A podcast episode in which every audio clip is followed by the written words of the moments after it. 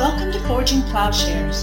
We hope you enjoy this conversation and are challenged by it. Please stay tuned at the end of the podcast for a short message about our ministry.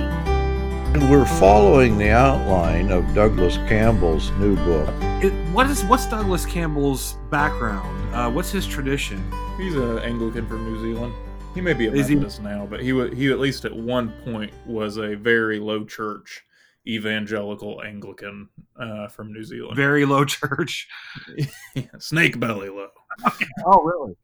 Probably holds candlesticks in contempt. Oh, oh man, those candles, those those have to go. You know, Uh, you know, more lace, more grace, He's, right? he's from New Zealand. I don't know if that says anything to you guys. Yeah. Kiwis Yeah, are great yeah. people. Percy Jackson. Not Percy Jackson. Who am I thinking of? You're thinking of Peter Jackson. Peter Peter Jackson. That's right. Peter Jackson. When I, hear, when, I hear, when I hear New Zealand, I think hiking, you know, uh, the the trail to Mordor, to Mountain Dew. That's right. That's Uh, right. so That's I right. think that you know you should never use these hasty generalizations. But in Unless fact, they're sometimes they ring true, and there is a kind of warmth and uh, that you get. You know, when I was in Great Britain, I spent I don't know how many times I was in Great Britain. And, you know, the British are very formal and very polite and very nice people, but warm would not be my immediate description. And so I was a little surprised when I was at St. John's that finally, after I'd been there for, I don't know, years, you know, and somebody uh, among the students, they invited me over to their house for dinner. And I thought, well, this is wonderful. You know, I'm really getting to know a true British family here. And of course, when I got there and got to know That's them a little bit, they were from New Zealand. So, you probably never met an Irishman that didn't invite you to the bar. and that's the and the Irish guys that came. You know, we had Irish at the. It was like when when you meet and you go and you know you share, you imbibe together. They're your best friends. You know, immediately they're your That's best right. friend. Uh, the Welsh were very similar. That that so I don't mean to stereotype. So I think that though to locate what he's doing, that uh, it is. I think that we can say that he's come at this, and then he went and studied with the Torrances, and with uh, has profound yeah. appreciation. You know, and of course, it's Thomas Torrance that may have been the key figure in bringing Karl Barth into uh, the English language. Thomas Torrance translates I, a good portion of the Mhm. dogmatics, right? I mean, I think all of it. it uh, yeah. And so, anyway, he studied with the Torrances, and the Torrance uh, then an Torrance? institute uh, in Scotland, right? Uh, and so he studied there, and I mean, I know he's at Duke now. So Paul said a thing last week that I, I I've been thinking about. I thought it was a really cool way to put it. He said that it's not that the Old Testament reveals to us, you know, or illuminates the new, but it's the opposite. It's the vice versa. It's that the New Testament makes the Old intelligible, right? In other words, it fills it with content. And so, like, I guess what I'm getting at with this conversation is that we've talked about this in other podcasts. Is that well, we can we can call truth whatever we want to call it or describe it however we want to you know and fill that word with whatever content we want to fill it with but it sounds like what you guys are wanting to say what douglas campbell's wanting to say is that no actually jesus the person of jesus christ informs those words that we normally use like the good love truth justice all these different things that he actually provides those words with actual content and that content is his own person right? They each correspond to one another then those different what we call the transcendental. So the truth god is eternal god is love god is the good. Um, jesus is what fills those terms with meaning rather than us just sort of giving truth like an abstract you know definition. Oh it's it's that which corresponds to reality or however we want to do it. What we're saying is is that no actually the person of god you know in christ gives those those terms their true meaning right so paul i guess I, I can give you i can ask you before we move to that conversation about how does god as truth correspond to sort of the other things that we know about god that he's eternal and love and the good and things like that is there anything that you want to add to what john was saying about the sort of paradoxical nature that an infinite truth can be revealed by a human being even if that person is god and man Yeah, maybe I do the negative better. You know, if somebody would ask you, what in the world has intrinsic value? You know, some people would say, well, people have intrinsic value. Others would say, well, no, that's not enough. We need to add animals, that a- animals have intrinsic value. Somebody else will say, well, wait a minute, don't trees have? In-? So, what's the end of that conversation? I think it's what John is saying that those things that have being have intrinsic value. Being contains an intrinsic value. And ultimately, this being then reflects on who God is, not to reduce God to being, but that in Christ we encounter this all encompassing value of things. Otherwise, I think that we're going to always do it piecemeal. We're always going to come at it and, and try to build a ladder to God.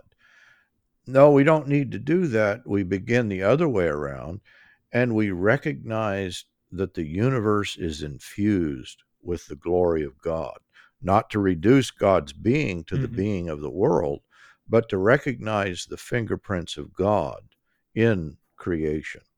And so the reflection of the infinite in being, that, that's where it receives its value. That is the value. And so that's the the understanding that I think you're only going to come to in he who is the alpha and the omega that Christ has come and shown this reality he's revealed it to us mm-hmm. yeah yeah no that's really good it made me so in what you said you made me think of uh, what i hope would be a good uh, little illustration of this and so i'm thinking of my least favorite theologian and yet my favorite English mystic, Julian of Nor- Norwich. And she says, uh, she has this vision, right? And it's thing that's like a hazelnut, and it's so small. It's the world, apparently. But what keeps it from, what keeps it in existence? Like, why doesn't it just fall into nothing? It's so small and insignificant, is the way she describes it. And the answer she receives from God is that it exists because God loves it and I think that's what you're getting at, Paul. It's like it's not so much that anything is so significant in and of itself that you know our knowledge of it all of a sudden reaches or would transcend towards uh, you know the heights of actual truth we realize actually being on its own would be insignificant if it wasn't for the fact that no being exists apart from god's love so it's an, an imitate you know it is sort of uh, the order of being that we and all things have is on the order of imitating the pure being of God. That's, yeah, that's excellent. And David Bentley Hart, I think, adds a as, as a nice uh, dimension to this conversation too. Whenever you know he just wants to talk about the fact that just by virtue of existence itself, you know, sharing and being and the goodness of sharing in being and also the beauty you know that's something that we haven't been talking about on with God is truth or God is love or God is good. Hart, of course, wants to remind us that God is the beautiful as well. And so that we what we want to say is that all these things in some way are a are a participation in the life of God already. So it's not the pose, you know, a fideism, you know, but what we're saying is just by virtue of existing itself or um, sharing in being, sharing in the goodness of being, that there is a truth in that. There's a beauty in that. There's a goodness in that. In in, the, in as much as we share in in existence we share then in the life of God right? So i guess that that sort of brings us to how does god as truth then correspond to these other things about god uh, that he's eternal that god is love that god is the beautiful that god uh, is the good itself? Okay we'll start with john. I think one way of thinking matt you keep mentioning the transcendentals and the transcendentals of course are how we understand these things in creation. So when we talk when we're talking about the transcendentals uh, we think that yes, we're understanding something that is about God, but it's only analogically. We don't think that the transcendentals are God Himself, uh, because they're all they're created relations, right? So when you talk about uh, you know beauty, we're usually talking about some created manifestation of this that we understand is beautiful in imitation of God's beauty, but that's on a different order. How all that breaks down then in a way that makes sense of, I hope, your question is that even though we can distinguish between what's beautiful and what's true and what's good, uh, we do so and we make these distinctions because they we're, we're naming something that exists in reality in reality uh, as a created finite thing is necessarily then complex in a way that it would involve a multiplicity. And when we when we name these things rightly as good true and beautiful what we've realized is this complexity uh, or this multiplicity of things is ordered rightly to god who is one now that we understand that God is one means that when we understand God is ultimate, you know, is truth, or God is beauty, or God is the good, God is, uh, you could just simply say God is, God is being. What we mean then is that in some way that's unfathomable to us, God in Himself, the immanent Trinity, is these things and because there's a continuity in God that is never that doesn't change, you know, God isn't one day more good than the other, and there's nothing that can take away or diminish God's goodness. Uh, we also then understand that in some way that's a bit beyond our comprehension, these things are identical. The way that manifests more in creation or in the in the created world, the created order, is that we understand goodness and truth and beauty are convertible such that when we notice the goodness of something, that if we would look at it from another, uh, you know, another point of view, is just a metaphorical way of putting this. We could also notice the the beautifulness of it, or the goodness of it, and the truth of it. I can't remember which one I used at first. Um, and so we're always understanding these categories as distinct from one another but we also understand that where goodness is found, so is truth and beauty found. The way this manifests in the resurrected life. So this is what you know the discussion's really about, right? What does it mean to have been buried with Christ in baptism and raised again with Christ? That we have this new life. That if we're going to say that we now live a sort of existence that is true, this existence that we live will also be good this existence that we live will also be beautiful. It'll be desirable to others. I, I don't think this is really anything less than what Christ is saying that even on the cross, when God is glorified, all people will be dragged to himself. Literally, this is so desirable because it's the good and the beautiful and the true put on display and in a way that transcends, you know, this is what's being revealed is also true about God and the immanent Trinity, that it's that desirable. So I think that's the way we can think about uh, how does this manifest in our lives? Well, a life that is true uh, is also going to be good. A life that is true is one that doesn't do evil to others, uh, which makes it a beautiful life and a life that's desirable to others. You become a desirable person to be around because we cease uh, relating to each other in terms of our own finitude, in one sense, that no longer when people ask of us, uh, whatever they may ask of us, uh, we don't sense, we don't have that lurking feeling that, oh, I just don't have enough to give. I'm going to have to turn this person away, or I'm going to have to, uh, you know, better yet, I notice this lack in myself. I think these, I might just take some of life from this person. And that manifests in a variety of ways but rather we can give of the infinite love of God, or and thus we give uh, of the infinite life of God, which ends up being a true life offered to the other, whoever that other might be. No, this is this is good for me. Does that make sense? Yeah. I, what this conversation I think is helping me to see more clearly too is that you know that that God doesn't look the way that I think that he would look or that he should look, right? Like I would you know, if I were to come up with a god, it would probably be the god of just absolute mm-hmm. power, first and foremost, some sort of unmitigated lawgiver, you know, law giving power.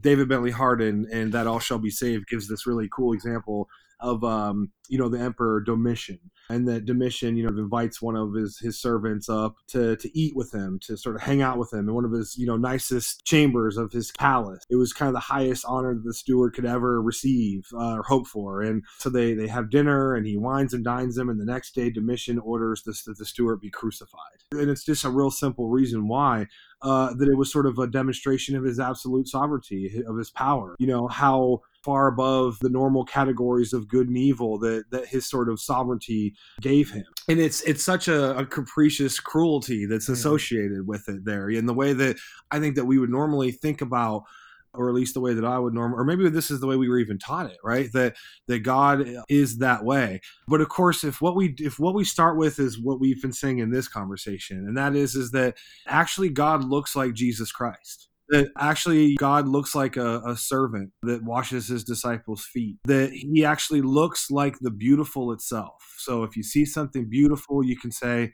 that must be in some way imitating the being of God if you see something that's good and true and you could say man that's good. You know that's just good. It's a you know you see a child uh, george macdonald talks about the childlikeness of god and it's just Mhm. intrinsic goodness and that that must be in some way sharing in the being of god. It's just something pure and good and wonderful and beautiful and true about it. In other words that for me the incarnation demonstrates that god looks so much different than what i would think That's that right. he would look like. I would think that he would be a punishing sovereign tyrant and of course you know as christians we confess god's omnipotent power. Uh, what we're just saying is that he wields that power always in conjunction with his perfect wisdom and love and goodness and truth and in and through the person of his son and in the power of the spirit um, which is always you know i think the power of uh, gentleness and of patience and of those sorts of things too you know? And so what we're talking about with the truth is the way is of course then an embodied it's not just an abstract principle um, it's not just uh, some sort of uh, proposition of some human proposition but it's a way that we can actually go or that we can walk in. And paul that was your before you started forging plowshares you know you had the i think it was called the walking truth was Mhm. the was the your original blog title. And so let's let's close out a, a great discussion by talking about well okay if mm-hmm. if jesus is the incarnate son of god and if jesus is the truth and if jesus is the way then paul what does it mean to live then according to the truth Can I take a crack at the good, the true, and the beautiful? Can you distinguish those? And I think that John's answer is well, no, they all in some way are integrated into one another. But again, maybe a way of getting at this is to do what I do best, and that is to, to bring an element of evil into it. What would be the opposite of the good? in a way, it would be the perverse, the sinful, the denial of the good. That the good, in some way, mm-hmm. is the thing that has authenticity, it has integrity. But we're already using the language. In other words, even to begin to describe the good, it's almost like you can't describe the one without appealing to the other that the very categories are going to be intertwined in our ability to comprehend them. And I think that we can, when the good, the true, and the beautiful begins to break down, it's going to break down along a similar fault line. And again, you know, what is the opposite of the true? Well, it would be a lie. What is the nature of the lie? Well, it's a denial of that which has authenticity, of that which has being. That is, a lie gives itself over to emptiness. That a lie is a turning from what has being to what has non being. I think that you could just go through and do that to all three. That even in the midst, in this world, we're going to encounter all sorts of ugliness we're going to encounter all sorts of lies, that we're going to encounter that which is in fact bad and evil. But even in the midst of those things, I think if we have an eye for an understanding of the truly beautiful, that we can still recognize in the midst of the world's perversity and sin that these elements shine through there was a, a movie, and I, I assumed that they meant it ironically. Uh, I think it was called America the Beautiful or something. It was a terrible, you know, just a portrayal of people's broken lives. But, you know, even in people's broken lives, where there, I think that if we have a true God's eye view of people, we can still see the goodness in people, that there's an intrinsic goodness in all people. There's an intrinsic beauty in all of the world that we just have to, in some way, we have to cultivate our capacity to recognize the good, the true, and the beautiful in those places. So I, I think that that once we do this, or once we recognize this, that this gives forth in, in a kind of joyous realization that we have to do with the very presence and being of God, that it's God that's shining forth in every situation, in all human contexts, that in some way, even in the most evil and the most cruel and the most ugly, that in some way God is still there and we need to cultivate the eyes and capacity to see him. That would be my comment on the good, true, and beautiful. Well, that might be your comment too about the question, the last question about what does it mean to live according to the truth if Jesus is the truth? Because what it sounds like you might be saying there is something. Uh, we talked about this. I think it might have been in the first uh, podcast where talks about God as first of all the one who loves his enemies. Paul, if you can see the goodness in someone like El Chapo, or, or someone that we would you know, in the Eastern Orthodox Church, we've been talking about Judas the past couple days. I guess it's a difficult thing to reflect upon that, okay, well, there's still the image of God there. And so, what does it mean then to live according to that mm-hmm. truth? What's it mean to live it out? Mm-hmm. Yeah, once we've said all of these big things, that this is a all-encompassing alpha omega kind of truth. I think that this then in some way breaks free of the bonds that Christianity is often constricted to. That living this truth means that we're going to encounter it all around us, and that the truths that may in and of themselves not cohere, they now begin to cohere. And part of what happens is that one truth then will lead to another truth, that there's an integration that we can follow out. That this then describes an opening of the world to us and every facet of the world. That it all is God's truth, it is all a reflection of who God is in Christ, and that it is a kind of impetus to enter into the discovery of that truth, to in some way realize that truth in our lives, to apply it. In other words, it is always a kind of practical truth, an applied truth the abstractions then kind of fall away. And the beauty of getting rid of the, you know, this is Kierkegaard, but I think this is the New Testament. This is the whole discussion. Once we turn from abstractions, propositions, a kind of symbolic order, to the world itself, the world is open to us as an, an unfolding truth. And our own lives, then, in living out this truth, they can be a participation we can recognize in everyday life. This is the beauty in Kierkegaard. You know, what's the difference between a Christian and a non Christian? Would you be able to recognize the difference in following a man around and, and seeing? The point is, well, it may not be one that's immediately visible, but of course, the difference is the Christian, when he meets someone on the street and has a conversation, that there's going to be a depth of love and an appreciation for that. When he eats his lunch, that there's going to be a thankfulness, an appreciation, a gratitude that comes forth, that there's going to be a full participation in life. And so I think that's at least partly what begins to unfold for us is that it's not that we need to seek thrills. You know, I think that that we live in a society that is bent upon obtaining some sort of ecstatic experience because all of life then you know i think people are bored. Why are they bored?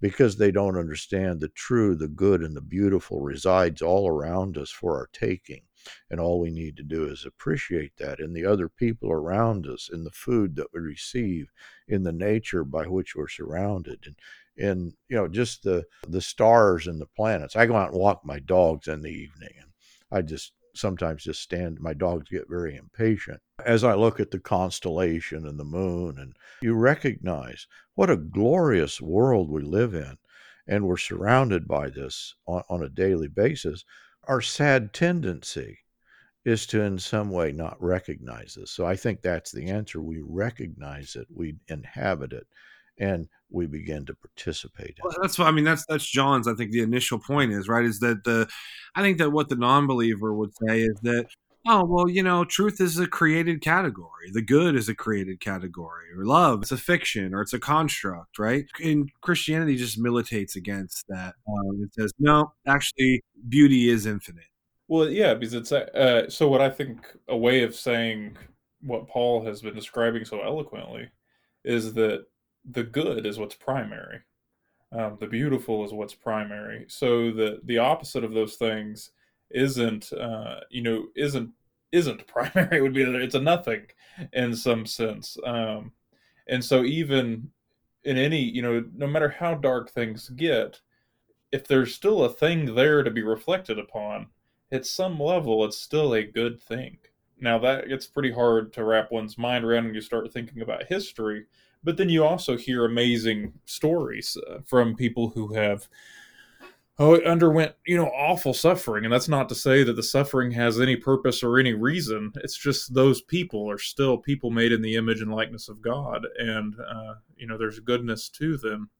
And so their witnesses uh, are amazing. And so that's uh, what you were just saying matt it can't be uh, just it's not a construct because reality isn't neutral reality is already permeated with the goodness, the love, the truth, the beauty of God.